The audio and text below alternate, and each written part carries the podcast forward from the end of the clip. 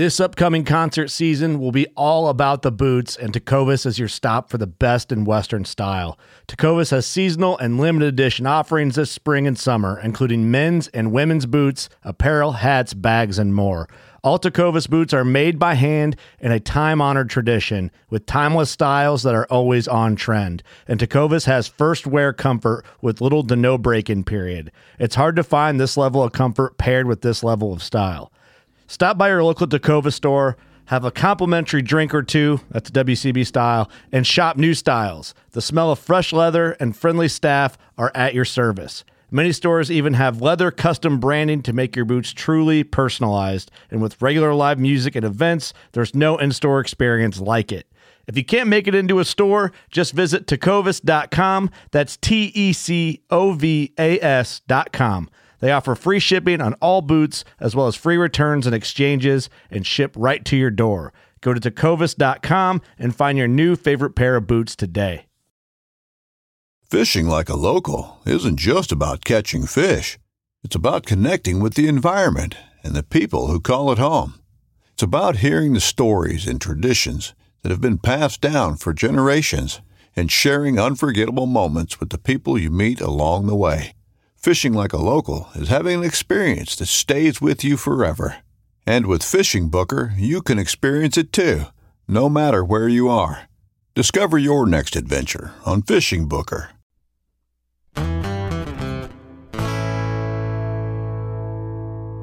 Our flavor palette definitely has something to do with the soil that we're growing in.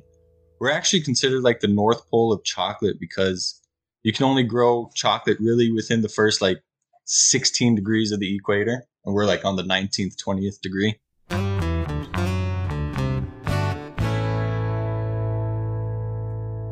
Hello and welcome to episode 92 of the Farm Traveler podcast. I'm your host, Trevor Williams, and today on the show, this was totally unintentional, but it worked out perfectly.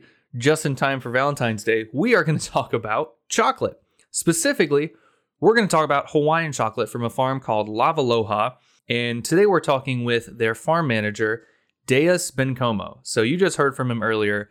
Deus is going to tell us all about Hawaiian chocolate, specifically Lava Lavaloha, what they're doing on their farm, and how they are single origin chocolate and what exactly that means. So, Deus is going to tell us that their chocolate farm actually grows on the side of a volcano in Hawaii and how that kind of plays a role in the very unique flavor profiles of this chocolate.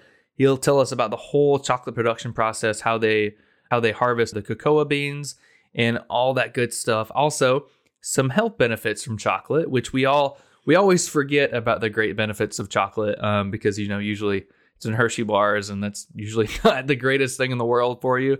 But dark chocolate is full of um, great nutrients and vitamins for you.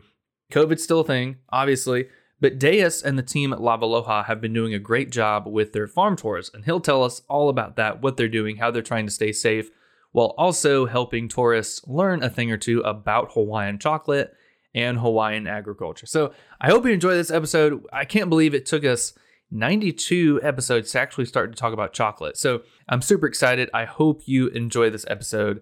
Again, this is episode 92 with Deus Bencomo from Lava Lavaloha in Hawaii. Thanks so much for listening and on with the show.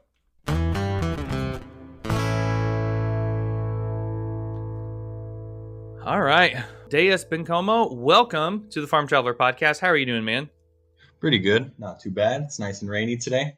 Oh, I bet. Dude, I'm jealous. So you're in Hawaii. I've always wanted to go to Hawaii. Um, so we had to figure out a time difference. I think it's like a four hour time difference there. So it's bright and early, 7:30 a.m. for you 11:30 a.m. for me. So I'm glad we got this um, figured out. But we haven't talked to any chocolate farmers at all. So I'm I'm super excited to talk with you about your farm. Um, tell us real quick a little background about yourself and how you got started.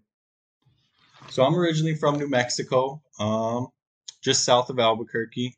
My family uh, had a little bit of property that we grew corn, alfalfa, and hay. Wasn't too much involved in that process. I was so young at the time. But I baled the hay, just did whatever I could at that age. Then I joined the military, came out to Hawaii for a full time position that kind of fell through. And I moved to the Big Island, fell in love with it, got a job working at a zip line, maintaining it, rebuilding it, and then kind of fell out of love and moved over to the farm. And I've been loving it ever since. I've been here for a little bit over a year now. That's awesome. So, yeah, I was checking out your website and the Instagram of Love, Love Lavaloha, and it seems like there's kind of a rich history there with Hawaiian chocolate. So, can you give us kind of a breakdown of kind of the history of the Lavaloha farm and Hawaiian chocolate in general? Yeah, so Lavaloha Farm was started out pretty recently in 2017 or 18. Started out making their own chocolate, but it's been a chocolate farm since the early 2000s. It was under the name of Mahilani Partners. So now they did some rebranding and they renamed it to Lavaloha. And we've been producing our own chocolate from our own facility on the farm inside of our warehouse. So it's been pretty awesome.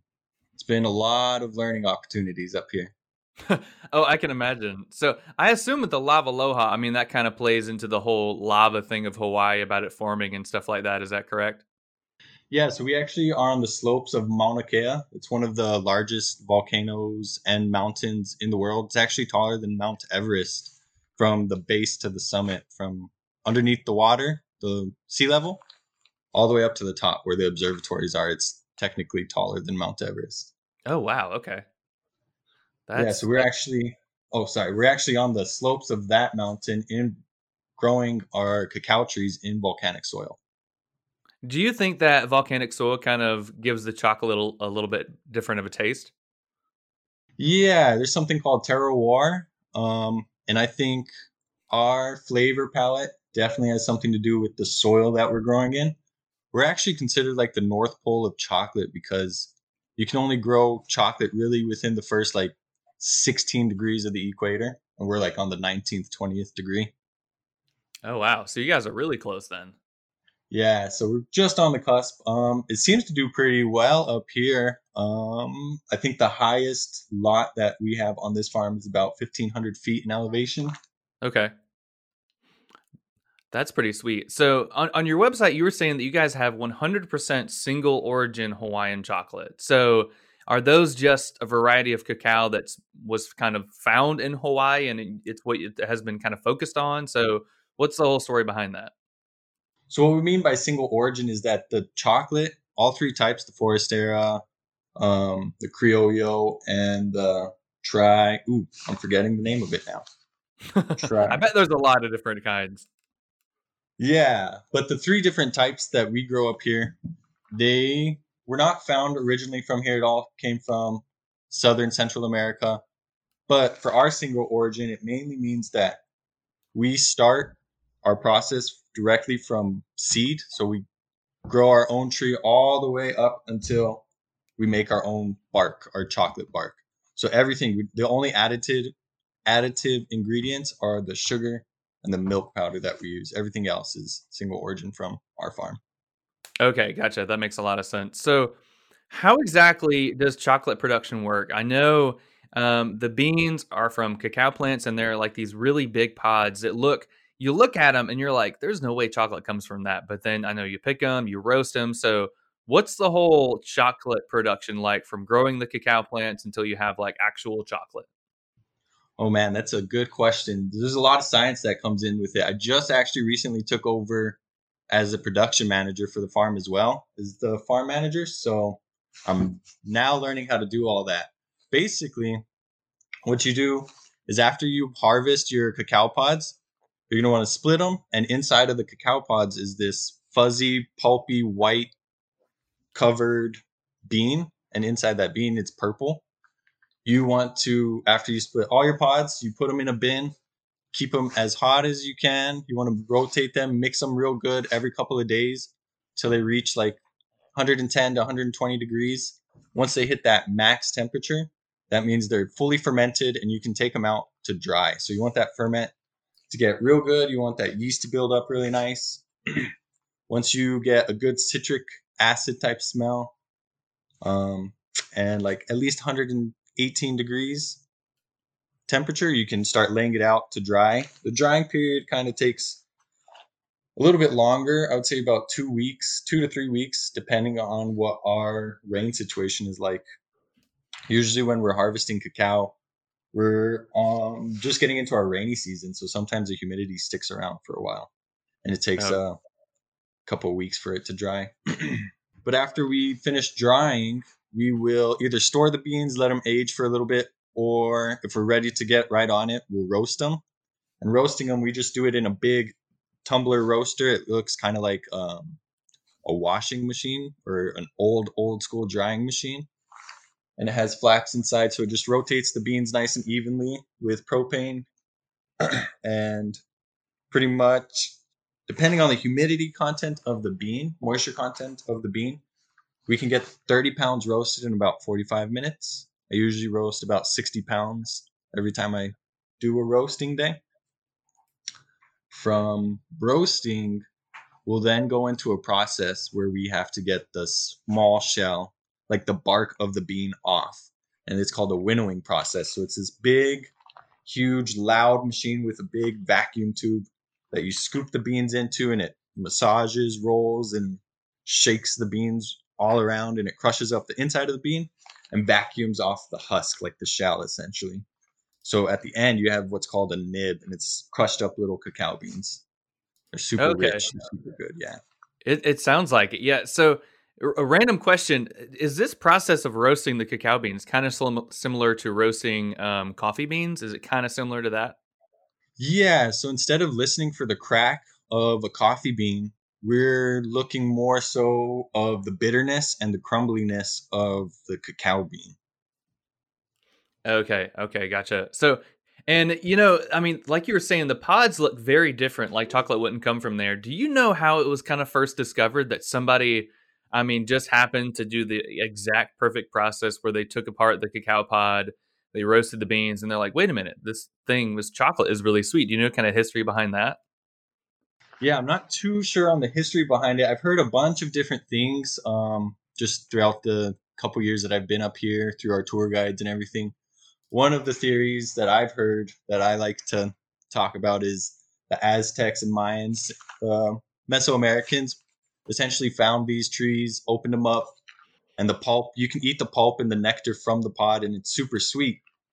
But I guess they didn't, they would spit the seeds out, they wouldn't eat the seeds. And those they made a small pile and I guess it fermented. They left it out in the sun and it baked and they realized it started smelling good. And so they tossed some in their mouths and said it tasted delicious or thought it tasted delicious. And that was the rudimentary form of chocolate for them. Well, there you go. That's awesome. So, what are the main differences between like dark chocolate, white chocolate, and milk chocolate? I mean, I'm assuming you're adding different levels of milk in there to sweeten them, or what? So, what's the main difference there? Yeah, so dark chocolate is pretty much the purest form of chocolate you can buy. So like there's there's different percentages, like you'll see like 70% dark chocolate or 85% dark chocolate. That means basically the content of cacao inside that chocolate is 70% and the other 30% is added ingredients. So it could be sugar. Um, sometimes people use different forms of oils and fats instead of cacao butter, cocoa butter. Um, for white chocolate, this one's actually interesting because a lot of like really hardcore chocolate eaters, kind of like wine connoisseurs, but for the chocolate world, will say that white chocolate really isn't chocolate because it's basically just a whole butt ton of cacao butter, cocoa butter, sugar, and milk powder. And that's really all it is. You just mix that up and you got white chocolate. Oh wow, you know that kind of makes sense because it's so sweet. And I mean, I'm I'm a white chocolate fan, but I mean that that's very interesting. I didn't know about that, but that does make a lot of sense as to.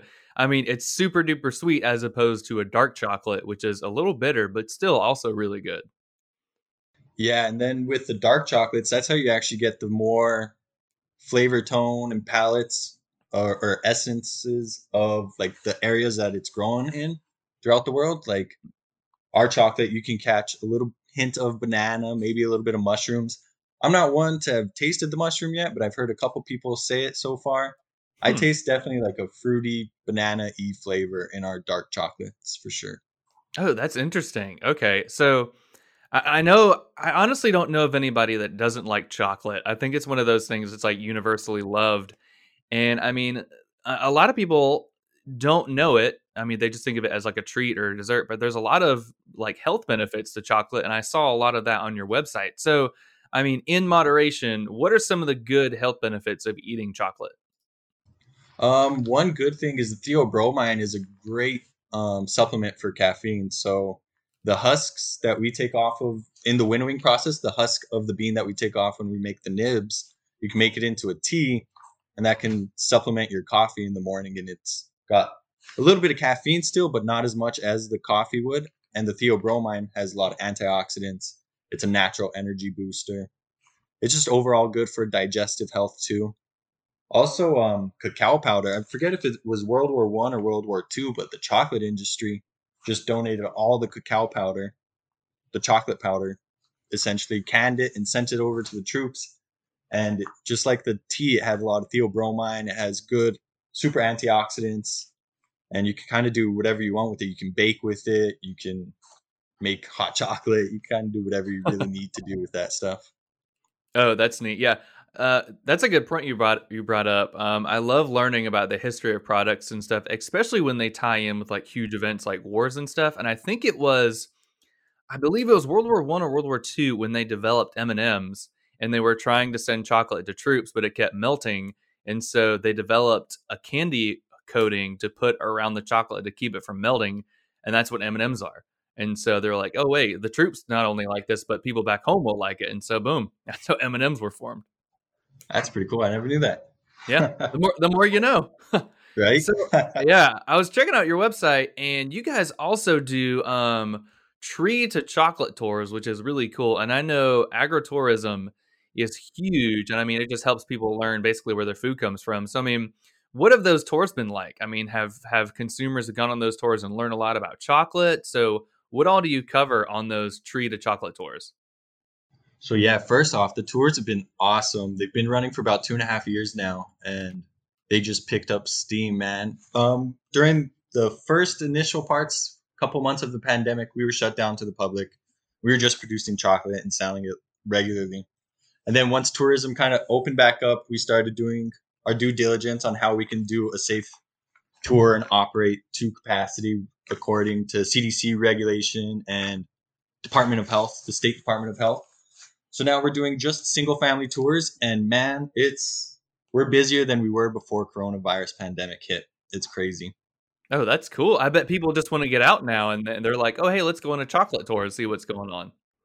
Yeah, I'm pretty sure that's what it is. Um, but as far as what we, the content of our tours, we kind of start at our little farmhouse up here. It's where we have our shop, our main shop, where we sell a lot of our chocolate. They get to meet the guide. We have one of six guides that'll bring them out. Um, we got these cool little golf cart looking buses. They look like they're gas powered extended golf carts. Essentially, they they can fit either six to twelve people depending on which tour bus you want to take it's not fully enclosed, but there's a windshield and like some shade covering, so you don't have to get wet with the rain. Mm. you get picked up here, and then you go down the hill, and all on the left side of you while you're driving down our hill is all infancy stages, all the way up to like adolescent and some adult cacao trees, probably about three to four hundred cacao trees, all to your left as you're driving down. They'll kind of talk about the history of our soil the Mauna Kea that I mentioned earlier, how it's the tallest mountain, the volcanic soil, how what we do to mitigate some of our pests out here, um, our windbreakers. We use bamboo as a windbreaker. And then on the right side of us, we have a couple canoe plant, couple canoe plants that, you know, the ancient Polynesians brought over with them to Hawaii when they were traveling in their canoes, canoes and their outriggers. So like the ulu breadfruit, bananas, bamboo. So they kind of talk about that. So the left and the right is pretty diverse in the sense that you got Central America on one side and then Polynesian America on the other side. Oh wow, that's neat. I like that. Um, yeah, and then as you go down, you kind of hear the history of our farm a little bit, how we started up, um, how we started buying up the land and trying to cultivate it into something great and make like a community up here. Then we get to an area where we actually dry our beans and split our pods. We have this huge machine that the rest of the Hawaii island is jealous of because we're the only one with the machine that automatically splits the pods and separates the seeds out for us. That's cool. Good on you guys for having that. I mean, that's cool. It makes them jealous. Yeah, so we get to show the guests that we, usually we don't run it every Tuesday. Every other Tuesday we'll run it, and if a tour is booked that day, then they get the luck of the draw and they get to see it. Oh wow, that's Um, neat. Okay. Yeah, it's pretty cool. It's a little bit loud because we're off grid, so that has to be ran by a generator. It's 240 volt, so it's definitely a little bit Oh. loud. Gotcha. Yeah, I can imagine. Well, that's cool, and that's awesome. That um, I mean, post COVID, uh, it's kind of exploded. That you guys are having a lot of people kind of go in there and wanting to see because I mean, they're wanting to get out, do something, and this is not only something that gets them outside. But I mean, it's something educational. Um, so I mean, how exactly? You kind of mentioned it earlier, but how did COVID impact you guys? I mean, was there still demand in chocolate? Were you still going through production, or, or did you have any lull periods? So how did COVID impact you guys? Yeah, the first, um, you know, I was actually activated with the National Guard for the first couple of months. So I was gone from March till the first week of June, or like the end of February to the first week of June. Um, I wasn't able to see too much of the data analytics of how it affected us in those first couple months. When I came back, um, we did decide to kind of shut down. We were going to revamp our production facility. We were going to, you know, try and upgrade a lot of our equipment during this lull try and train up some other folks on how to make chocolate, on what to do. Um, because right now we actually only have one chocolate maker, and other than myself, and I'm still learning. I'm not definitely not a chocolate maker yet. but so we took that time to really reevaluate our production facility and give it a real good polish and massage and clean it all up. And now we're able to we've doubled our production per week. So essentially tripled it within each quarter. It's pretty nice. So Oh, it helped wow. us It in that like it. Yeah. Yeah. Um, That's pretty groovy. the sales did actually dip. I know that June to July and August it was pretty low. I'm not too sure what the exact numbers are, but we did try some stuff out. We tried going down to the farmers market and sell some edible plants and herbs and spices. Um, it kind of gained some traction. Uh, we just didn't really have the time or the resources available to just continuously go down to the farmers market. So we moved all the plant sales up here, and it's been doing pretty well. Now, if you come for a visit, you get to take home a free plant. Hey, there you go. That's cool. You can't beat uh you can't beat a free plant. I love plants. That's awesome. That's cool. So, would you guys would you consider y'all organic or conventional? Um last season we tried to do a deep dive kind of explaining the key differences there. So, what are you guys? Organic, conventional, or maybe a little bit of both? When I first started, we were definitely pushing to try and be organic. It's definitely super hard. I don't think the consumers really understand what it's like to get that type of cert- certification. It could be a couple years before we could even put the label on our packages if we were to go that route. Um, but we do a mixture of both, I'd say. We definitely try and stick as close to the organic side as we can. We have um, kind of like these plastic cages around our trees to mitigate some of the pests out here so we don't have to spray any type of organic chemical. Um, we used to use mulch and chickens to kind of get rid of them. The chickens kind of moved away out of the lots and into the lower parts of the farm. Um, so yeah, we try and do a little bit of both. I like to stick more towards the organic side. It makes me feel a little bit better. Um, I know it makes a lot of the folks out here that come to visit Hawaii feel better. They they're like, oh, these guys are doing great things. They're conserving the land. They're not damaging it with any type of harmful chemical. Um, what I try and tell people is that no matter what, whether it's organic or conventional, when you spray something, anything at all, even if it's neem oil, you're affecting the chemistry of the soil. So no matter what, you're always going to have some type of effect on the soil, whether you're spraying organic or non-organic compounds. Yeah, that's a really good point. And I've learned just by interviewing people that a lot more focus the past couple of decades, I guess, ha- is really going into the soil. And so instead of just spraying and adding fertilizers and, and other chemicals, um, farmers are starting to pay more attention to the soil and make sure the soil health is there because if the soil's good, um, your plants are going to grow. And so you're kind of reducing the inputs you have to add if you're making sure the soil is up to snuff and um, but that's good. That's that's good for you guys. And th- I mean, Hawaii just seems so beautiful. It's I bet more people there, tourists and locals alike, are much more, I guess, aware and want to uh, kind of like save the environment a little bit. So that's good that you guys are also aware of that, kind of making sure that you're trying to save the environment as much as you can and kind of reduce the impact you're having. Yeah, we try to. We like to do a lot of um, restorative projects on our plot of land if if we have time and the resources available and somebody with the knowledge to do so. We've got a lot of knowledgeable folks up here that work with us. It's great.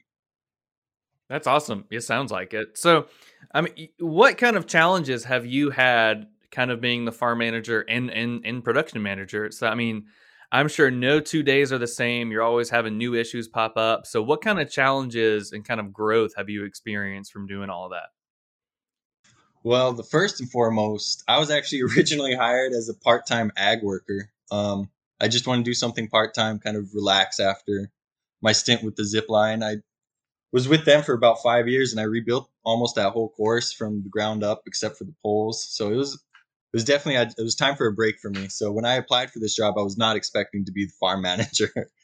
um, with that being said, the biggest obstacle that I had to overcome, and I still feel like I'm still overcoming it and learning from it, is the subtropical farming aspect, the non monocrop farming. You know, like I have to learn the soil science of this whole area because this is a thousand acre farm, not no two plots are the same in a sense. Um, so the subtropical farming techniques have actually been pretty fun. They haven't been too hard. It's been pretty straightforward. A lot of folks out here have their own different methods of growing chocolate. So I just kind of ask around and they say, this works for me, that works for me, this doesn't work for me. And I kind of do a combination of all. And so far, I think I've figured out a pretty good method and regimen for our trees. Hey, well, there you go. It sounds like they're pretty collaborative. And I mean, sometimes it's kind of the opposite where everybody's kind of keeping their growing secrets kind of to themselves. So that's great that the environment there is really collaborative. I mean, has that been obviously pretty beneficial to have? Yeah, definitely. I would say there's still some of those aspects of, you know, keeping it to yourself. You don't want to give away everything, but definitely a lot of folks out here are super helpful for me, at least whenever I have a question. The cooperative and extension agents have been fantastic for me. They've been such a great resource to me. So I don't mind donating at all. Anytime I can volunteer or do anything for them, I always try and raise my hand. They've been great. That's cool. That's good to hear. Um, can you tell us a little bit more about kind of Hawaii agriculture in a whole? I mean, I know um, you've got multiple islands over there, a lot of traditions going on. So, what are kind of the main staples when it comes to Hawaii agriculture besides things like the normal person might assume, like pineapples and coffee and chocolate? So, what are some other ag commodities out there in Hawaii?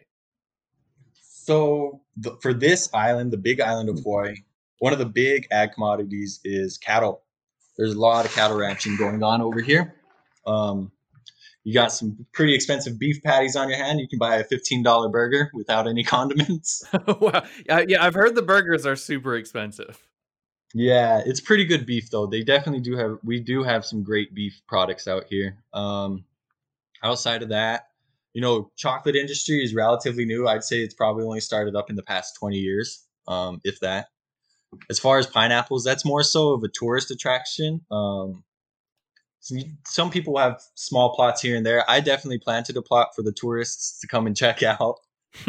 um, we also have coffee, like you said. That's been a really big commodity for us since the sugarcane days actually ended in the mid to early 90s. Sugarcane was a really big commodity for us for a couple, oh, I would say about 100 years.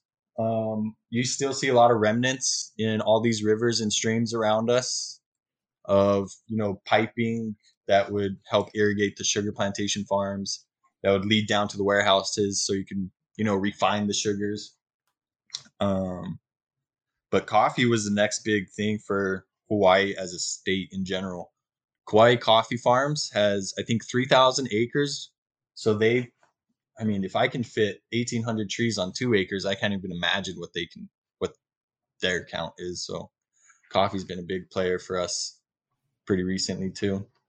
Yeah, I bet there's so many coffee plants there. I mean, I mean, coffee. I feel like coffee has exploded in the last five, ten years. I mean, with Starbucks, Dunkin' Donuts, and so I mean, you hear nothing but good things when it comes to Hawaiian um, coffee. So that's pretty good that it's obviously a staple of the ag industry out there.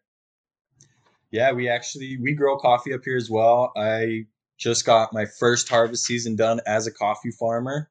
We pulled in about 1,800 pounds off of about one acre, maybe, or a little under an acre. So that was pretty awesome. It tastes really good. I'm not a big coffee drinker. I definitely just stick to the energy drinks, but it it's sweet. It's got a really nice aroma to it. Um, we we haven't cupped our coffee yet. I'm not sure if you know what that is when you cup coffee. No, what's that? It's um it's like a wine tasting, but for coffee experts, and they kind of rate your coffee, tell you what hints and aromas and flavors that are in your coffee specifically. Oh, okay. That's that's cool. Uh, did you have to do anything in particular to to kind of start that coffee production a little bit, or were you could you just like was it as simple as just planting the plants, waiting for them to grow, harvesting them, trying them out? So actually, I took it over from one of the shareholders of the farm. He his name is Curtis. He was running the coffee program up here and just kind of roasting it himself with a third party, bagging it with them and not too sure if he was selling it or just giving it away. But just this recent past year, I took over completely from him. He showed me his techniques, and I just took the ball running. And pretty much, he just set me up for success, man. That's really all I can say. He knows a lot. I just kind of refined it a little bit more, and we're good to go now. Hey, well, there you go. That's awesome. Yeah. Um, I, I like coffee. It's really good. I try to not drink it a whole lot. I'm kind of more of a tea drinker, but I mean, the Hawaiian coffee that I've had is really, really good. I mean, I'm not a coffee snob or anything, but um, that's awesome. Well, that's cool. You're kind of venturing into coffee as well. Um, so, you know, I like to ask everybody this question, and I'm excited to hear your answer. Um, what do you think about the farmer consumer relationship? Do you think it's improving? Do you think it needs some work? What do you think about that relationship? I definitely think it's improving, especially with um, outlets like this, like your podcast and a lot of um, the newer generations are starting to shop at the farmers market. They're starting to buy more CSA boxes, you know, subscription based boxes for food and meats. So I think the consumer at this point is probably the most or close to being the most educated as they can or willing to be are willing to be since you know they had to grow it themselves back a couple hundred years ago. I definitely think the relationship's getting a little bit closer little bit stronger. Um, it also falls on the farmers too. You know, um, it's kind of like our responsibility to educate them. I know I've heard you mention it with I think it was Shay, the onion farmer. Yeah, and I think that's like definitely it falls on the farmers just as much as it does on the consumers to learn and educate each other, to teach and educate each other. Yeah, that's true. I've seen a lot of kind of ag educators and even just like I guess you could say random influencers that make like TikToks or something. And I don't know if you follow her, but there's a girl on on Facebook called Food Science Babe, and um, she is a great educator with the science and stuff behind food production. And there have been a bunch of like TikToks and random Instagram reels where people are like calling out false information, and then she sends them a video, and then they do like um they work together on producing videos that the influencer is like, oh, hey, I was wrong. Here's an expert. Um, here's how I was wrong. So that's, I mean, I think that has been huge. I mean, there's a lot of false information out there, but the fact that people are, are fighting that misinformation and getting the right info out there has been huge. And so those those are all really good points you brought up. Yeah, I don't follow her, but I'll definitely check her out after this interview.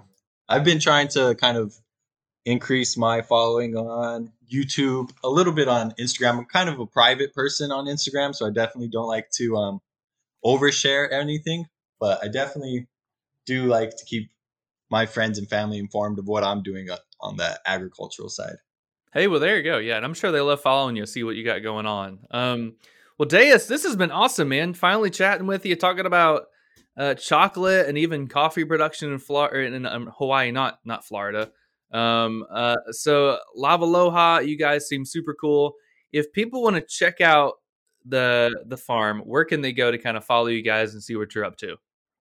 Um, they can definitely go to the website lavaloha.com. Um, if they wanted to go to our Instagram, we have an Instagram under lavaloha.hawaii. So that's L A V A L O H A dot Hawaii.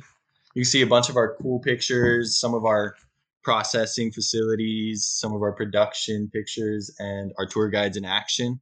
Probably catch a couple of pictures of me, my wife, and my dog.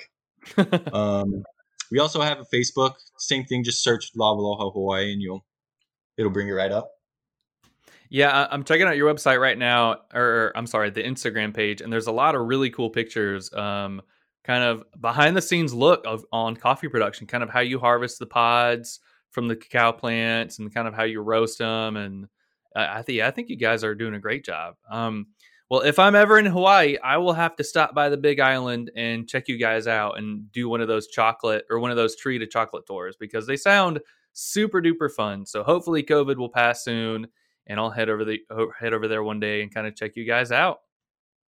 That sounds awesome. Just give me a ring, man. Dude, deal. All right, well, Dea, so thanks so much for being on, man. We'll talk to you soon. All right, no problem. Thank you.